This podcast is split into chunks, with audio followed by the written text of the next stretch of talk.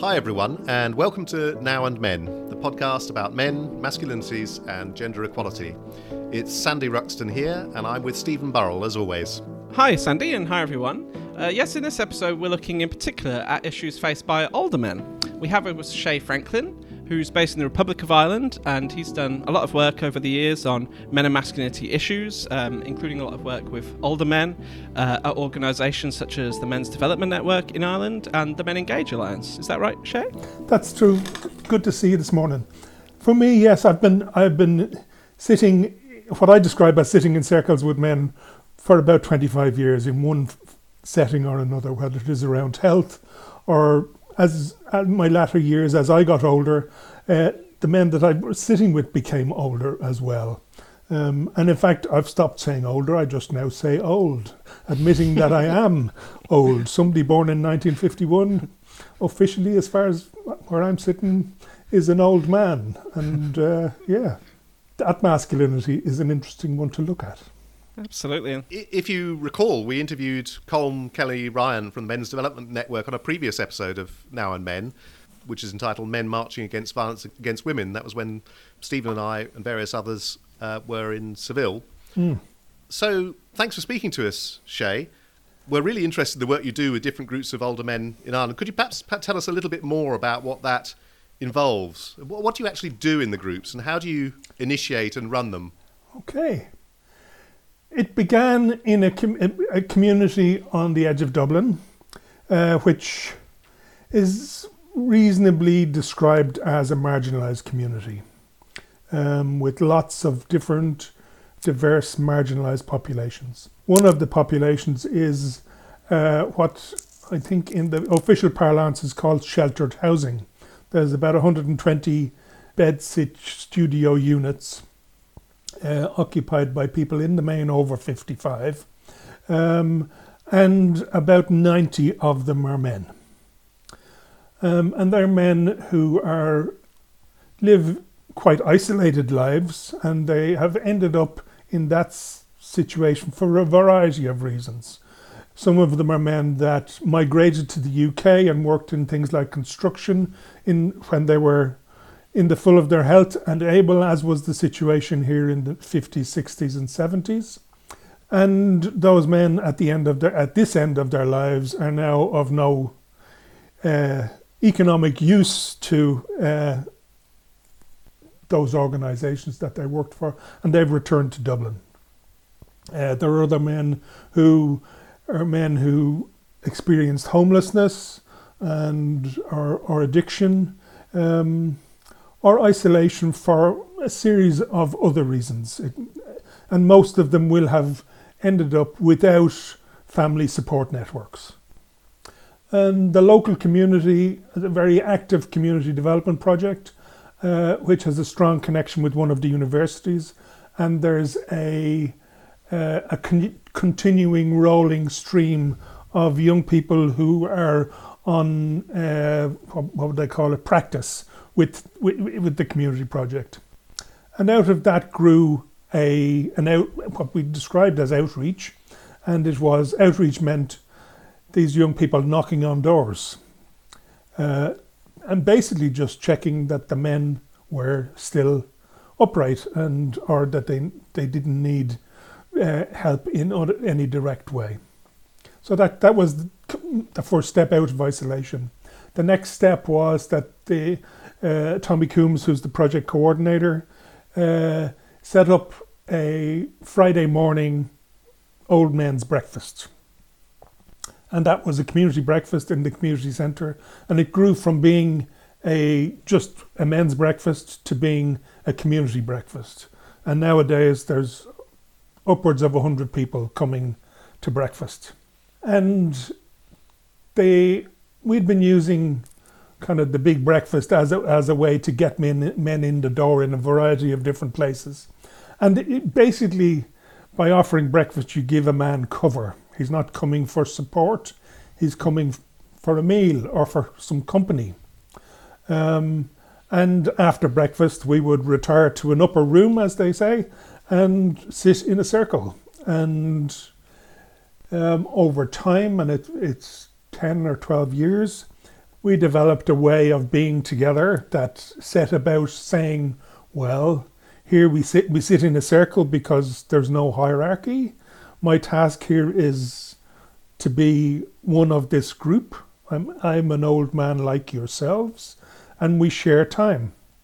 And as a kind of further endorsement of equality uh, and diversity, that every man is welcome, but also we share time literally because sometimes men coming out of out of isolation can come in two different ways. One is they don't really know how to talk; they've forgotten, and the other is they can't stop talking because they don't know how to listen. So, with the advent of the blessed iPhone, we could. say, I'd look around the room and say, "There's eight of us here. We're here for two hours. That means you have 15 minutes." Hmm. who wants to go first. And while that was a bit uncomfortable in the beginning, we got to a point where we knew each other and we began to trust each other and show that trust in each other by by listening. Um, and um, we agreed that things like, well, we don't interrupt each other, we don't give advice, we listen to a man's struggle, and that's effectively the sum total of it. So that it is about uh, giving good attention, whatever that means. And that means, you know, building community, creating social capital, whatever version mm. of it that, that you wish. But, but it, it was about building community. Mm. Um, and men that you know, were used to living isolated lives, began to find a place together. You know? Um, and essentially that's what, what it had become. COVID wiped it out because these men are not men that have access to technology, even if they have laptops or iPads, they're they're not really engaged with uh, stepping over that barrier. Mean, what in fact happened in that community was that Tommy, the coordinator, created a food bank that by the end of the first year was feeding something like 600 people. And some of the men who were part of the men's group were working as volunteers and some not volunteers in terms of van driving and things like that as part of the food bank. So there, you know, and that's the real meaning of social capital, mm. you know, and creating community. And uh, how does how does masculinity, in your view, fit into this work? I mean, I think you said a little bit about that, but you know, obviously, getting older, you know, it's quite it can be quite a challenging experience for a lot of men, particularly mm. those you've described as socially yeah. disadvantaged. You know, you've yeah. got this notion of what being a man is all about that you've yeah. grown up with: be tough, be strong, be in control, and then you discover as you age, you're not like that. Yeah, um, and and re- remember another thing that that by by the time I'm sixty or sixty five, I've had a lot of practice at being that man that I have been taught to be. So the shell that I have built has become quite hard and stiff and rigid, and creating a space where that can soften um, and the need to be self reliant or resilient, it begins to weaken. And um, I mean, we, at one stage, there was a series of men with a series of, of serious physical ailments. Um, and the way we were able to keep check on things that was that we had a competition once a month, which was about talking about how many tablets we took every day. So I'm so there's the pink one and that's for that, and there's the blue one and that's for that. There's the oval one and that's for that, and you know, and suddenly we have a conversation about the different struggles we have. There was the man who wanted. We had a long argument. He he got every fortnight. He got a serious injection because he struggled with his mental health, and it was we had we had an hour on. Well, you know, I only I only get this once a fortnight, but really, I mean, it surely has the value of one a day, and all these, which leads into a conversation about him, how he worries about getting the injection, the side effects of it, the the need for it, and suddenly you're stepping past those harsh, rigid masculinities, and you're speaking about and hearing about, and it, I mean, I'm, you know. I, I take 11 tablets every day, you know, seven of them to keep me well, and the others are to prevent things, you know, supplements and things like that. So, for me, stepping in like that, rather than being a, a disinterested, objective person, Mm. part of it was, for me, was being, I am here with you. There was, there was definitely, I'm, I'm a middle class man very definitely. Um, and it's known and it's clear by the difference in accent and, and everything else. So we have to accept that. But to be at the same, sitting in the same circle, taking the same time, means that you're stepping past those, the history of a man that has worked in carrying a hod or digging tunnels, you know, at the at the wrong end of a hierarchy all his life, you know, um, or that has for reasons of class being marginalized, or for reasons of you know family background. Maybe he was raised in one of those terrible in Ireland, they're religious run state you know state funded homes, um, so that everything going out to contradict his belief about himself that he doesn't have value. Hmm. And that's and that's where the breakfast comes from. You know, it says and twice a year we did what we grandiosely called a men's health day and we went to a hotel which had a carvery and we would sit for the day together. And it was in, you know, it was in a, a three-star ho- local hotel, but it was saying you are welcome here, you are valued here. Um, so going against, and uh, my, my context has always been to say, and it, nowadays we say transforming masculinities. The language we used 25 years ago in the Men's Development Network was contradicting male gender conditioning. You know, we believe men are marginalized by g- male gender conditioning, that, that withdrawing away from people. I'm supposed to be stoic and silent. I'm supposed to be strong. I'm supposed to be resilient and self-reliant. You know, so and when I'm not able for that, my sense is to pull away and to shrink. I've heard, you know, to I've heard the, the language of, you know, retreat to my cave. That it, and everything is about contradicting that and understanding and seeing every man as individual. I was wondering what um what what are some of the impacts that that has, Shay, on, on the men that, that have taken part in the work you do. Like, have you got any examples of you know the the, the positive effect that, that engaging in this kind of discussion can have? Well, um, yeah, I, I have in my file somewhere a one-page application for fifteen hundred euros from to the, the to the health system to fund that, that was funding for a year of this work.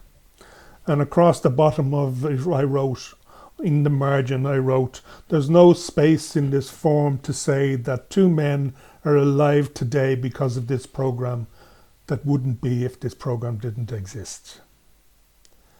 And I know that to be true. And in in the days of evidence-based work, you know, work with work with men, work with old men is slow, steady, and and vital. But the reality is that you don't because so little of it goes on, you don't see the output. You know, in the Men's Health Forum, Ian Ian Banks had had a phrase which was, you know, horizontal men are much more expensive than vertical men. In other words, if you're flat on your back in a hospital, it costs an awful lot more to keep you going. You know, Mm. and we we got written into the men's health policy way back in 2008 9 the idea that community based services around the idea of uh, the social determinants of health, in other words, isolation and all of the rest. By tackling the isolation, you began to remediate some some of the issues. Yeah, well, that's interesting. You, you mentioned that actually because um, yeah, we, we can't help but notice that in Ireland you have this men's health strategy now, which you've had for a few years. I mean, would you say that that's been you know quite a useful kind of initiative um, from your experience and yeah, yeah any particular ways? Yeah, yes. I mean, I think in particular in that way, in that it allowed uh, activity to be funded by the health service we have also in parallel, there's the Irish men's sheds, and men, men's sheds. I mean, and they're now pretty well in in in in Irish parlance. In in most parishes in the country, we'll have a men's shed of one kind or another, um, and it's that's based around bringing men together to do things together. It's a it's a particular version of masculinity that um, is less developmental than the, the approach I like, but that's you know anything that brings men out of isolation is good as far as far as I'm I'm concerned. You know, so and they are they are well funded, um, and now are a channel in terms of health information, health support, mental health support, uh, and social supports. So they're they're they're significant, and the men's health policy uh, did bring the idea of men being gendered beings and their health and responses to health services being gendered to, uh, to an audience that was never there before. The Men's Development Network are part of, of a program that uh, supported the health service and social services to get to grips with the idea of, well, here are ways to think about working with men that might be more helpful and encouraging than uh, the normal um, I'm wagging my finger approach, which, yeah, the infantilization of men by uh, the biomedical model is an old hobby horse of mm. mine. and would you say there are any downsides to that kind of policy approach? Like, you know, does it end up treating men's health and women's health as very separate when obviously in reality they're very interrelated. I mean, I suppose like one big issue for older men perhaps is if they if they lose their partner, for example, we know that that can have quite a detrimental impact on yes. some men. I mean, obviously it would have on any anyone, but but maybe they become more isolated often. Yeah, do you have any? Um, I, I well, I, I think that I think there is a need for policy to understand that we are gendered beings, and therefore, when I turn up something different might be required than when my partner turns up, my wife turns up, you know. And, and I think that happens automatically, but it happens against the the frame of reference, the perspective of the of the person in the white. And they don't wear white coats anymore. They now wear um, what do you call it, scrubs. Um, but the the person on the other side of the desk. So I'm dependent on them for their version of my masculinity. You know, I mean, I I, have, I had a heart attack in 2008, and sitting with the doctor soon after that, she handed me a stuff about my diet and suggested that I give it to my wife. You know, and I said, "Thank you very much." Do you realize what you're saying? You know? And she was she was a, a young doctor, you know, and that's the, that was her perspective, and that's the piece that is uh, that needs change. And if, if you're if you've been trained in the biomedical model, the idea of a social context and therefore gender is miles away. Mm-hmm. One thing one thing we wondered was what um, impact doing this kind of work has on you personally. Do you do you find it helps you to get through challenges you've had in your own life, or, or does it yeah. take a toll on you as well? All of those. Um, when I, I, and to be clear, I mean, I came to this work at a time in in '97 when I, you know, I was 40, 46, 47, um, and things were changing in my life. I had a career that, uh, the career in advertising, where I was realizing that, well, I'm older than most of my colleagues.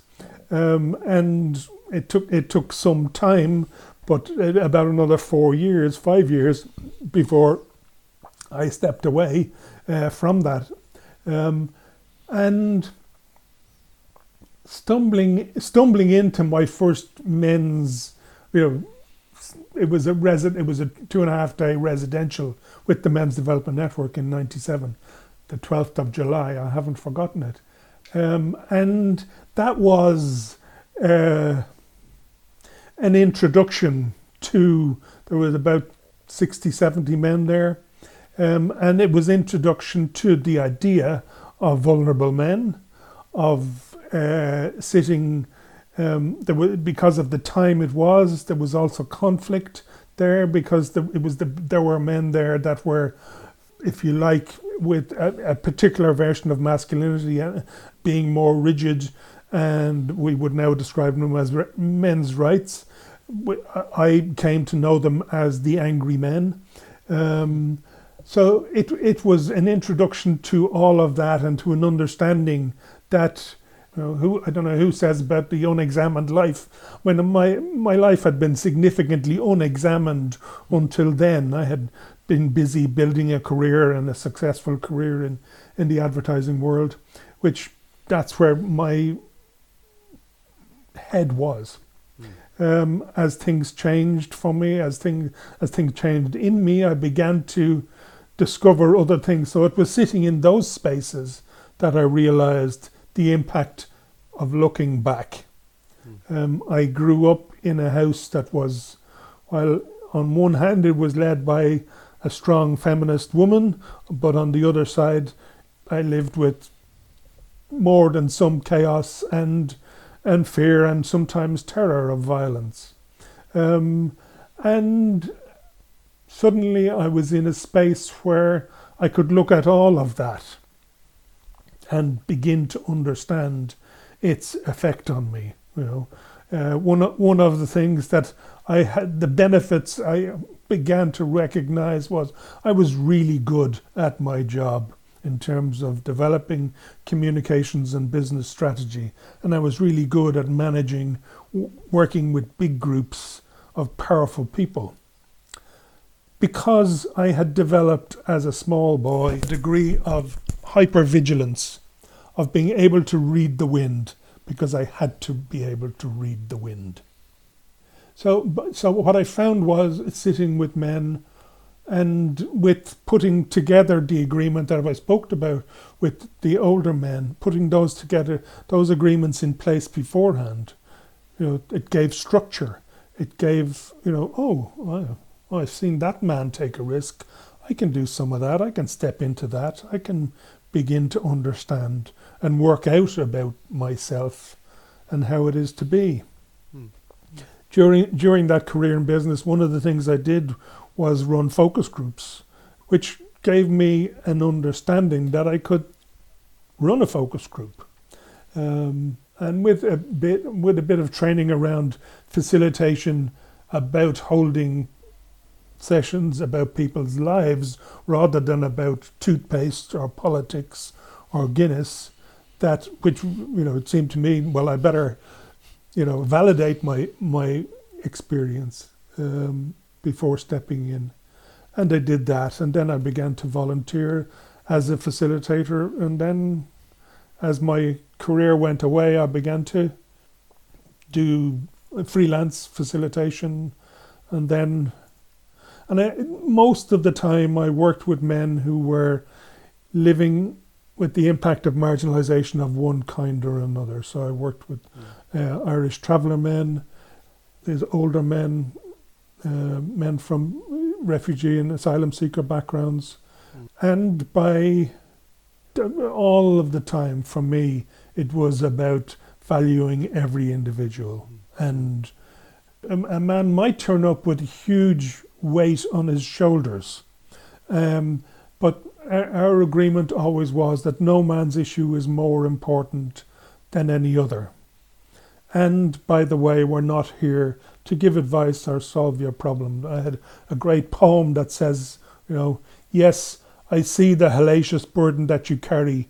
No, I won't help you carry it, but I will help you put it down so that you can see it clearly. Mm. And fundamentally, that that's the experience I've had again and again over the years. Um, and the number of times I've said, God, I thought I dealt with this. And suddenly it comes triggered by something. It could be news, it could be something I experience in a group, uh, something I hear, and it comes. And in that instance, I suppose um, I developed a practice which was about reflection. And it was about, okay, I heard that. I know I've responded to it, but actually I have a, a role to play here, which isn't about my response to the resonance. It's actually take it somewhere else and work with it. And in the main, I came to the point where a lot of the work I was I did was as a pair. So I worked with another man, and there would always be 15 minutes after a session to have something to say about ooh how that landed, so that it's not being swallowed. It Yeah. comes and is available to, to be worked at. I'm interested um, in what you said a minute ago about the use of poetry as well. Hmm. You know, I mean, I know we share an interest in uh, Grayson Perry and his his uh, his TV show. You know, where he, he enables people to open up about their inner life Yes. in a way through their art. I mean, it, you know, do you want to say a bit more about how you use poetry and in that way, and how how, how do you access you know, the emotional lives of, of these groups that you're talking about, who are often mm. very, very marginalised, and as you say, will have built up these shells around them. Yes, yeah. Well, I, I don't know who said it or whether I said it first, but when poets are people that put words in the right order that gets us to places that we won't naturally go, you know. And I, I don't know, I, well, I know a bit about the, the English uh, education system. The Irish education system does not treat, uh, certainly if you're my age, did not treat people pupils very well. Um, and the notion of poetry brings people back to that time, and the resistance can be really strong. When I came to it via the inspired by Robert Bly and his mythopoetic uh, approach to, to, to working with men, so that he would either tell a story or have somebody tell a, a fair, basically a, a fairy story out of Grimm or out of one of the others, um, or uh, use his own poetry or other poetry, um, and then ask the question, and, and the question, generally speaking, was, "And where are you in this?" You know? So if you bring a poem like Mary Oliver's Wild Geese saying, You do not have to be good. You do not have to walk for a hundred miles on your knees in the desert repenting. You only have to let the soft animal of your body love what it loves. Show me your despair, and I will show you mine. That goes against everything that I was ever taught. I did have to be good. You know, as a 1950s child, being a good boy was all important, not causing trouble, not breaking the rules, living up to, you know, expectations. So to be told you do not have to be good is a really powerful piece of kit, you know. Um, and I, I would turn up at a group with a sheet with a poem like that on it for every man in the audience in the circle, the same poem. And we would read it one line at a time, moving from man to man. You do not have to be good. And it would go around maybe for 10 minutes so that every line was heard by every man from every man. And the power of that and the release of it, of hearing my voice voice those words. Suddenly, yes, you're putting words into people's mouths, but you're also putting words into people's hearts and minds that can shake shake the ground. That's the reality of the power. Of, you know, William Stafford is another you know American poet. They're on the bookshelf here. You know, Heaney, whatever you say, say nothing. You know, I mean, wow. Um, and the power of those just I remember being challenged by a, the, one of one of the, a project we were doing was being evaluated, and I was challenged by the evaluator. Um, who was sitting, on, in my terms, sitting on his high horse. But you know, poetry is very middle class, isn't it? Do these do these men understand? You know, I didn't. Uh, in in my response to that, and I got called on it later. I I used very strong language about his version of these men, you know, and, and what they could be capable of understanding. I mean, you mentioned there, I mean, Robert Bly, for example, you know, and he has a particular reputation, shall we say. Some some feminists would say, well, you know, Robert Bly tends to leave women out of the equation and so mm. on and hmm. so forth. Um, but uh, and but now, I mean, you're part of the MenEngage network, which is mm. an hmm. avowedly you know, feminist, pro-feminist network, yes. whatever you want to call it. So I'm, I'm kind of interested in your. You've been on a bit of a journey, and I, I believe yes. we're all on a bit of a journey. But I wondered yeah. if you could say something about that for you as well. Okay, a series of journeys, really. Um, you, some of you will have heard me say I'm an old white middle-class Irish man, and those are all bits of identity that are describing my bits of identity. And um, I had to learn that each of those uh, meant that I had a degree of privilege attaching to each of them. While, yes, my father was a professional, he was a chartered accountant, and I lived a middle class life. But it was middle class life with a degree of chaos and some lacks in it, shall we say. And so therefore I never really saw myself as middle class. Well, I was the boy in the class. I was at the tail end of, I'm one of eight children, and I was towards the end of them. So the clothes I wore had been worn by others before me, and possibly the shoes, uh, as I was a child. And so I saw myself in that context. So I never saw myself as middle class. And it wasn't until, in fact, it was at a, a men's development network uh, summer school residential where a man from Derry, who, which is a very working class context, challenged me and said, "Of course you're middle class. You know everything about you is middle class." And I was, and I had become avowedly middle class, but it was really it took me until then, in my mid 40s, to acknowledge that I was and that I had acquired privilege attaching to that. When I was working in business, I turned up at the boardroom tables of some of the biggest companies in Ireland, at the boardroom tables of the ministries facing the ministers, in one case, the Prime Minister, the Taoiseach as we call him here. So I was, I was very definitely middle class and I had that access and that power. I had to learn in pretty well the same way that as a man, I had a gender, because you know, in my 30s, what did I know about gender? There was women's studies, you know, in the library and in, and in Waterstones and it became gender studies, but the only thing to do with men was to do with queer studies at that time. So I actually had to discover that masculinity was a thing and that I had a gender and patriarchy existed. And I, I remember, you know, now Raewyn Connell standing in Trinity College using the word hegemonic patriarchal dividend. Um, and I will never forget it because I was still living in that stage of my life where I was wrestling with the effect, the deficit effect of masculinity. So I had to learn that piece of privilege as well.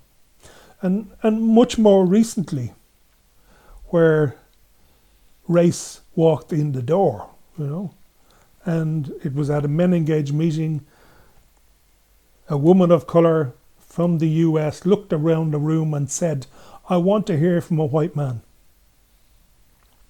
There weren't that many white men in the room. And I took the microphone. And for the first time, I said, I am an old white Irish man. And that what I know about race is very little. I remember in the 70s traveling to the UK to work and being surprised at the number of men and women working on the underground who were black. When it was when Ireland was a monoglot, single culture, single colour. So I had, to, I had to go through all of those steps, you know, and that's the journey of getting here, is to see those. And I've been involved with MenEngage since 2009 in one fashion or another, and it, it taught me really clearly how to understand my background, my identity, but also see others really clearly because MenEngage is a place of with people of courage and that's what they expect of me when I'm there. Know? And I'm I'm I've never been more grateful. I describe myself as feminist in how I approach things. Um, sometimes I hear the word pro-feminist, and I, I, I, it's not clear enough for me. It's not definite enough for me. I am very definitely feminist in my thinking. I hope, and learning, uh, and that's the, that is the piece. Here I am. I've just passed my seventy-first birthday and I still have to learn fundamental things about the world. It makes me think. Um, I, I, suppose sometimes in in kind of you know MenEngage circles and things, we talk about perhaps like doing inner work, um, and I know that's something which which you take really seriously, mm. and you're kind of pointing to there. Um, so yeah, I, I, was just wondering if you could perhaps just say a little bit about you know what does that mean to you? What what does it involve to you, and why why is it important that you know men like us do that kind of inner work right. in your view? I I think that we don't have any choice because it's not all in the head, you know. It's in the whole of us. You know, I carry it all. When I feel fear, it's not a rational thing. It's down here in the gut, and I know it because I am asked to listen to it, and that's where the inner work comes in. I'm asked, and I've been taught to listen to it and asked to respond to it. So the, to come away from that meeting where I was asked, you know, I want to hear from a white man. That was in response. We were sitting in a big room. There were a table with four sides, if you like, and there was about 40 people. And the people facing me, when I walked into the room, there was a my my habit when I walk into a room of new, mostly new people is to sit with people that I don't know. That's my habit. And that's to do my, my nervousness and my fear. And I looked around and there was an array of people of colour on the other side of the table with one seat. And I looked and I discerned quite quickly that that was not the place to take. So these were people from Africa and what they would have described or did describe the African diaspora. And they had come together and sat together in solidarity with themselves. And, and I raised the question because the question was live in me. I said, you know, I said, I, reported what I said. And they, they explained really clearly. Well, they sat, they didn't know each other in the main, but they sat to be with each other, to be with their brothers and sisters of colour. And it was a really powerful moment, you know. And I didn't, I, I, I left that meeting with that sitting on my shoulder. And I, I have been using it to prod myself into becoming, understanding how it is that I am each of those things. And that's the inner work as far as I'm concerned. That's when I have to put my feet on the floor and just be with it, you know, um, and to be able to hear and work with the idea that I have a sexist past. I hope that it is a past, and I have been racist in terms of things that I have done or not done and be aware of it and be conscious of it and learn from it. That's the for me that's the inner work. Otherwise we skate past. We're like a dragonfly skating across the top of the pond. We just don't go deep. And until we do, that's when it is down in, in the depths. There be the monsters. You know, that that's the value of inner work. So it's, I suppose there's an element as well where it's kind of it's beneficial to yourself as oh, well. I suppose, isn't it? Ab- ab- absolutely, absolutely. Was it's it's how I yeah face whatever it is I have to face. Uh, as I said, you know, the number of times I've said to myself, "God, I thought I'd dealt with that," you know, and suddenly there it is again. You know, maybe brought up by a question or whatever, and I've learned that I can't ignore those things. That I really have to look them in the eye. Yeah, I mean, I, I, I, get the impression that something which might have caused some kind of reflection among at least perhaps some men in Ireland um, was the murder earlier this year, the, the horrible murder of Ashling Murphy, a 23 year old mm. primary school teacher who was attacked and killed while she was jogging on the 21st of January this yeah. year.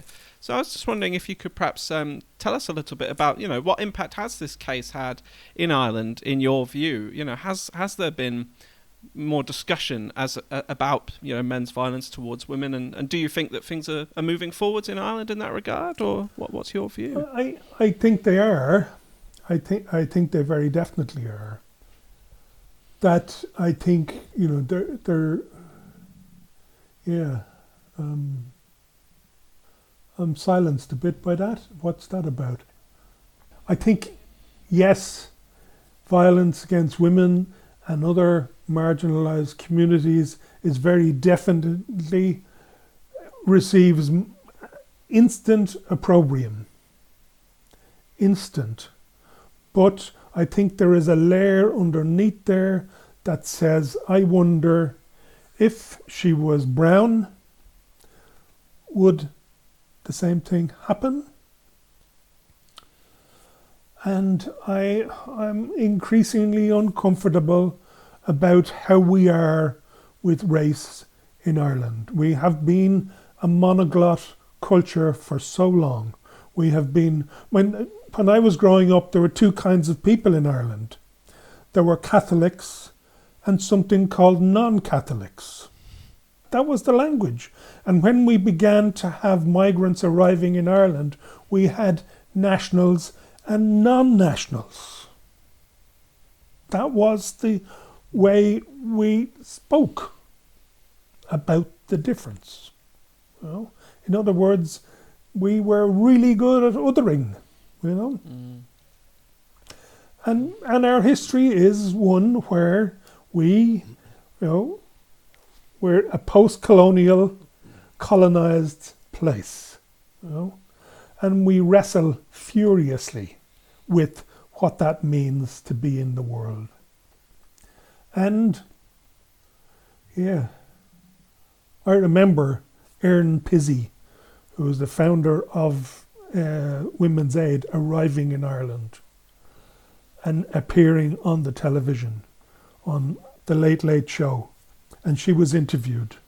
And I remember it because of my own history, I remember seeing it. And the, the, the question was well, was this really needed? You know, was were refuges really required? You know, within six months, I was putting windows in an old Georgian house, which was the first refuge. I think I was 18 at the time. In an old Georgian house in the centre of Dublin. We were repairing the windows. It had been given by the developer. It was idle, and we were making. And I remember the steel going on the back of the door. And it was because somebody knew my history and asked me, would I bring my hammer and my saw and put some windows in. So, and the, the world has moved on. It's acknowledged, it's clear, you know, it's well, you know, refuges are well supported, not enough, but they're, they are well supported. And in the main, the, the response to gender based violence is to talk against it. The difficulty is about engaging with men. We, it, the Men's Development Network, have the White Ribbon campaign, and they've been really successful. It has been really successful when the that self same Irish soccer team wears a white ribbon uh, when it, when it plays in Ireland. Um, Men's Development Network gets to rattle the bucket at, at international games. Um, and, you know, so it has got a presence. I think there's a huge amount still to be done in terms of engaging with men about not being bystanders. I think all of that conversation needs to be had. Hmm. You said quite a lot um, just a minute ago about changes in social changes in Irish society. I'm interested that you. I think you didn't mention, you know, the legalisation of same-sex marriage 20, yeah. 2015 you know 2018 legalization of abortion i mean these are yes. these are huge changes for ireland which you know perhaps one couldn't have anticipated really and in a way they counterpose some of the more reactionary changes that have been going the other way in in other countries but what do you think that says about irish society today i mean is it just is it just the declining power of the, the Catholic Church, or is it much more complex than that? And I, I, I think that yeah, I'm going to refer to something else very quickly. I, I, I don't know enough about English soccer to remember the man's name, who the young man who came out as gay. You know, um, I'm I'm a Guardian reader, reader as well, and one of the, the pieces of analysis that I saw was that the response was twofold. If you're under thirty, the response was "So what?"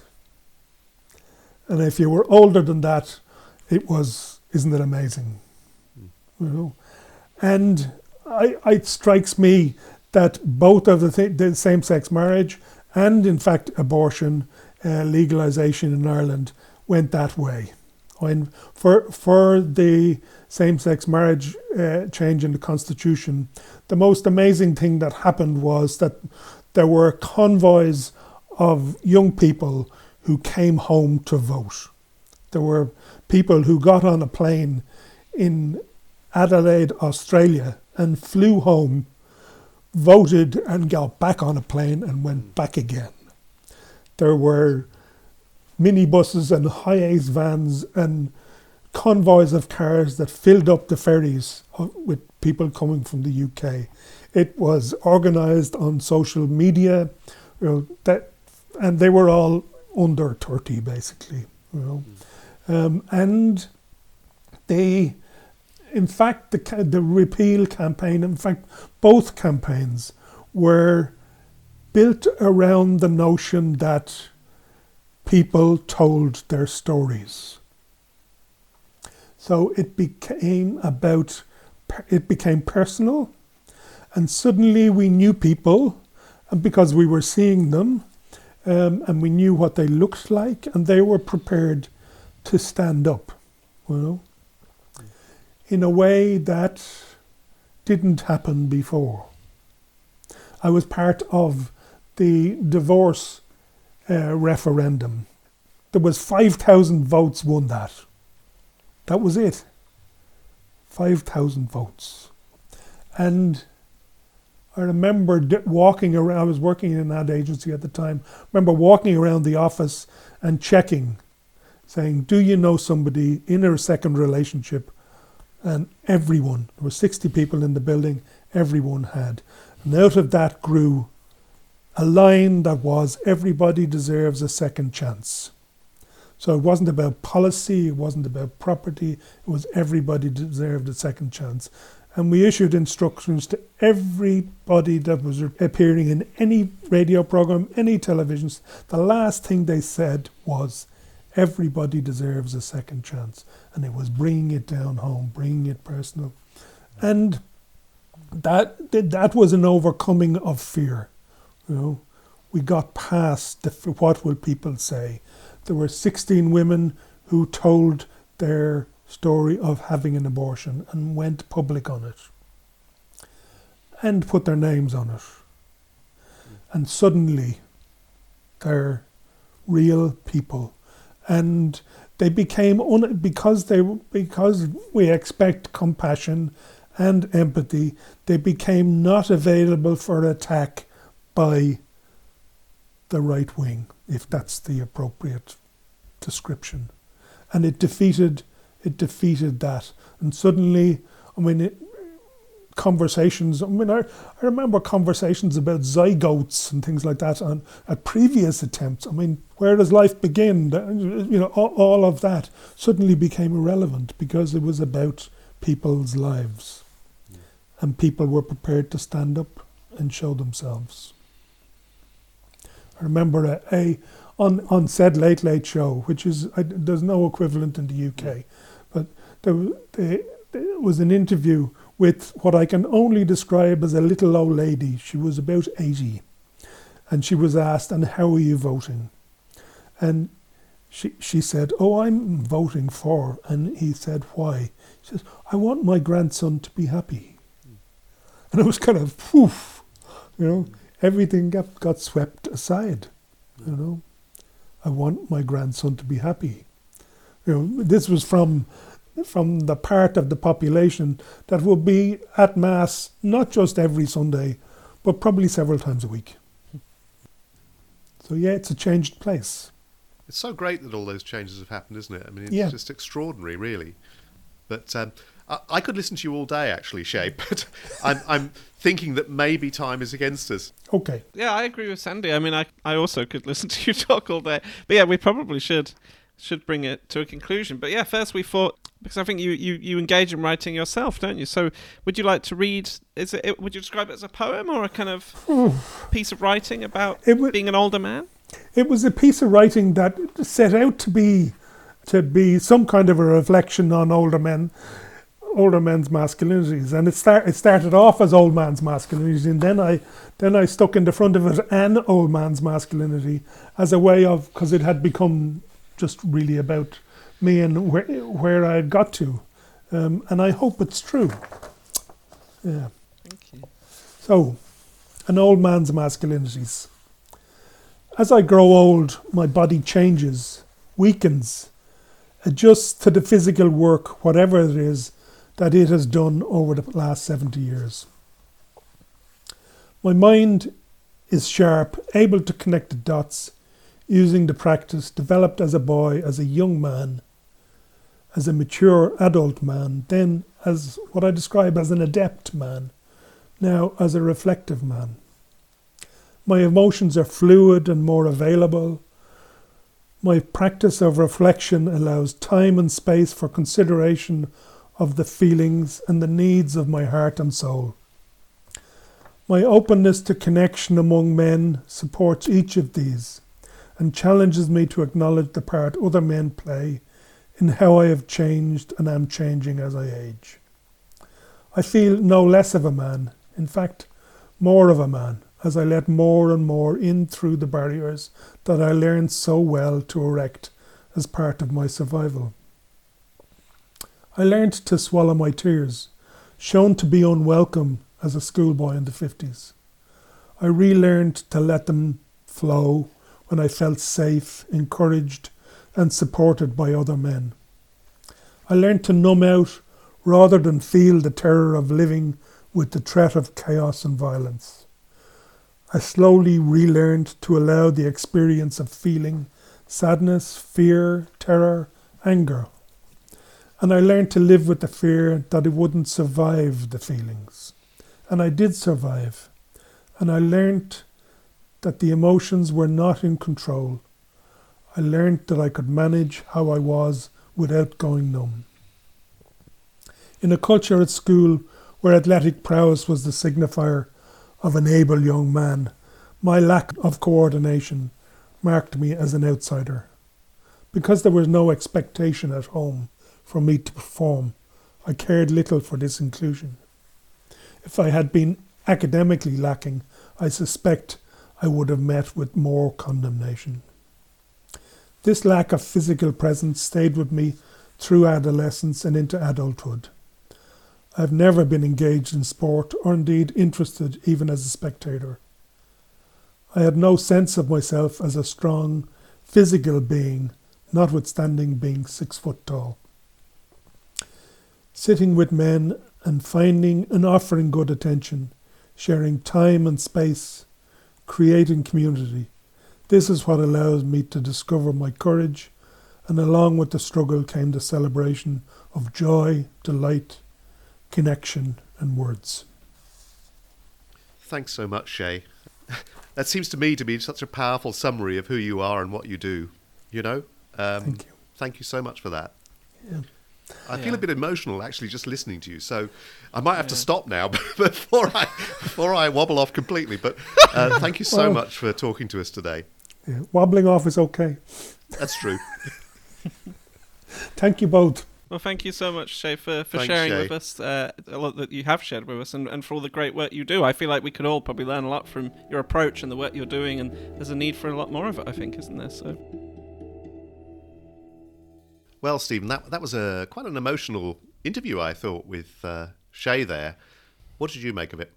Yes, I agree. Really, I mean, yeah, it was it was emotional and moving, as you say, and uh, actually, I, I felt quite hopeful towards the end when he was talking about the situation in Ireland and you know how Irish society has changed and some of the some of the big changes that have happened in recent years about marriage, about abortion, um, these kinds of things. You know, moves towards gender equality. Um, it kind of shows you what's possible, especially in a world where you know, unfortunately, there are lots of bad things happening in that respect. Obviously, in the US, the situation with Roe versus Wade, for example, like clearly abortion rights is something which we can never take for granted. But it shows that this kind of positive change is possible, mm. doesn't it? And perhaps it's something to reflect on as well for us here in the UK, you know, at a time when our uh, country is in quite a lot of kind of turbulence and turmoil about things like Brexit, that things can be done differently. And, and also with, with refugees, for example, you know, Ireland has been, I think, they're hosting a lot more refugees than the UK has in, in recent years as well. So, so yeah, I think perhaps it's showing us how to do things in a, in a different way in, in some ways. What, what, what did you make of it?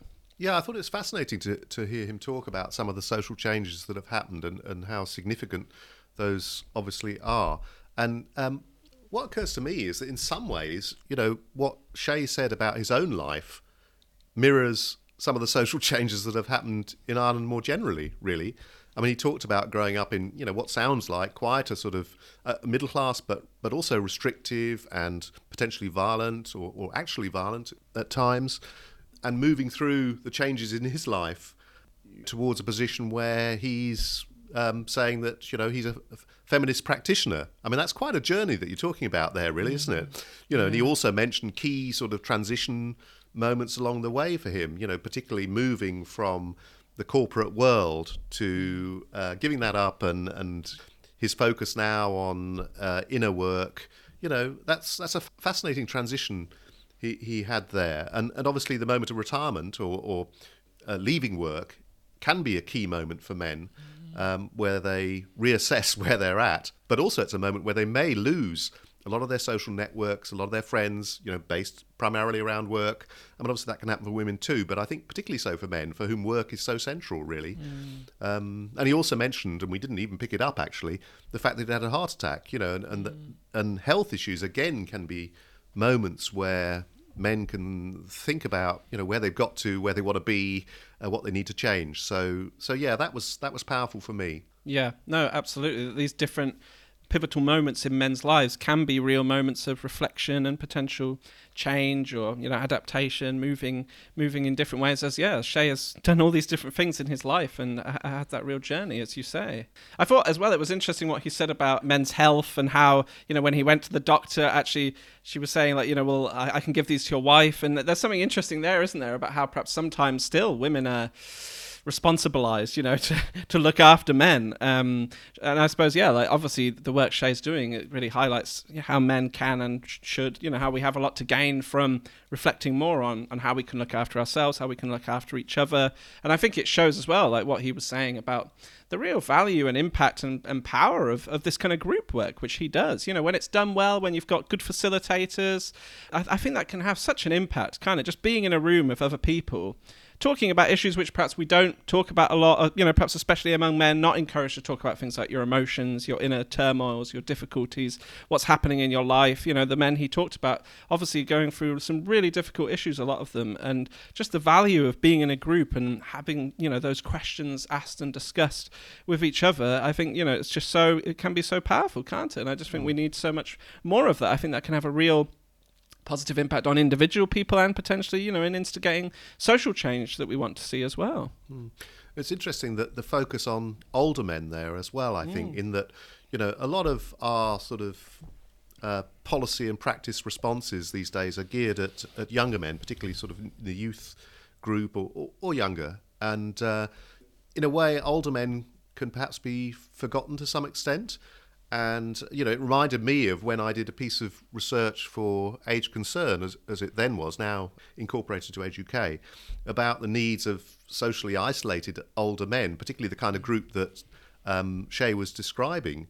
You know, I went to pub clubs in Gateshead. Uh, I went to a day centre in Birmingham. You know, and talked to the talked to the guys there, and I really got a sense of how sort of invisible their lives were. You know, particularly for those who are living alone. I think for men who are who have partners, as you're saying, it, it can be very different and, and they can fare much better, but because partly because they're being looked after. But for men on their own, they're not very visible. And I think, as one of them said to me, you know, well, older men don't make a fuss. Uh, and I think that's generally true. And um, it was interesting to to have Shay describe the power of the groups he's he's, he's a member of and, and runs and how even in older life men can access their emotional lives and think through what's happened to them through their life course. So yeah, there's definitely yeah. A, a huge value in all of this. Yeah, yeah, absolutely. And I also can't help but think about, you know, with the situation with COVID, obviously, like what impact has that had? I mean, as Shay mentioned, you know, on the one hand, obviously, lots of older men in particular have have died or suffered severe health implications, but also, like, obviously, things have increasingly moved online. Um, there's perhaps more social isolation as a result of the pandemic. So, yeah, what impact has that had on, on a lot of older men? I think that's something really important to consider, isn't it? Yeah. But we should probably uh, probably wind things up, I think, at that point. But yeah, thank you so much, everybody, for listening. Yes, thanks indeed, and speak to you again. Yes, and please do get in touch with us at nowmen at gmail.com if you've got questions or issues you'd like us to discuss on the podcast. We very much welcome that, and do share the podcast with your friends uh, as well. Otherwise, yeah, we'll be speaking to you again soon, hopefully. Thank you. Take care. Bye. Bye.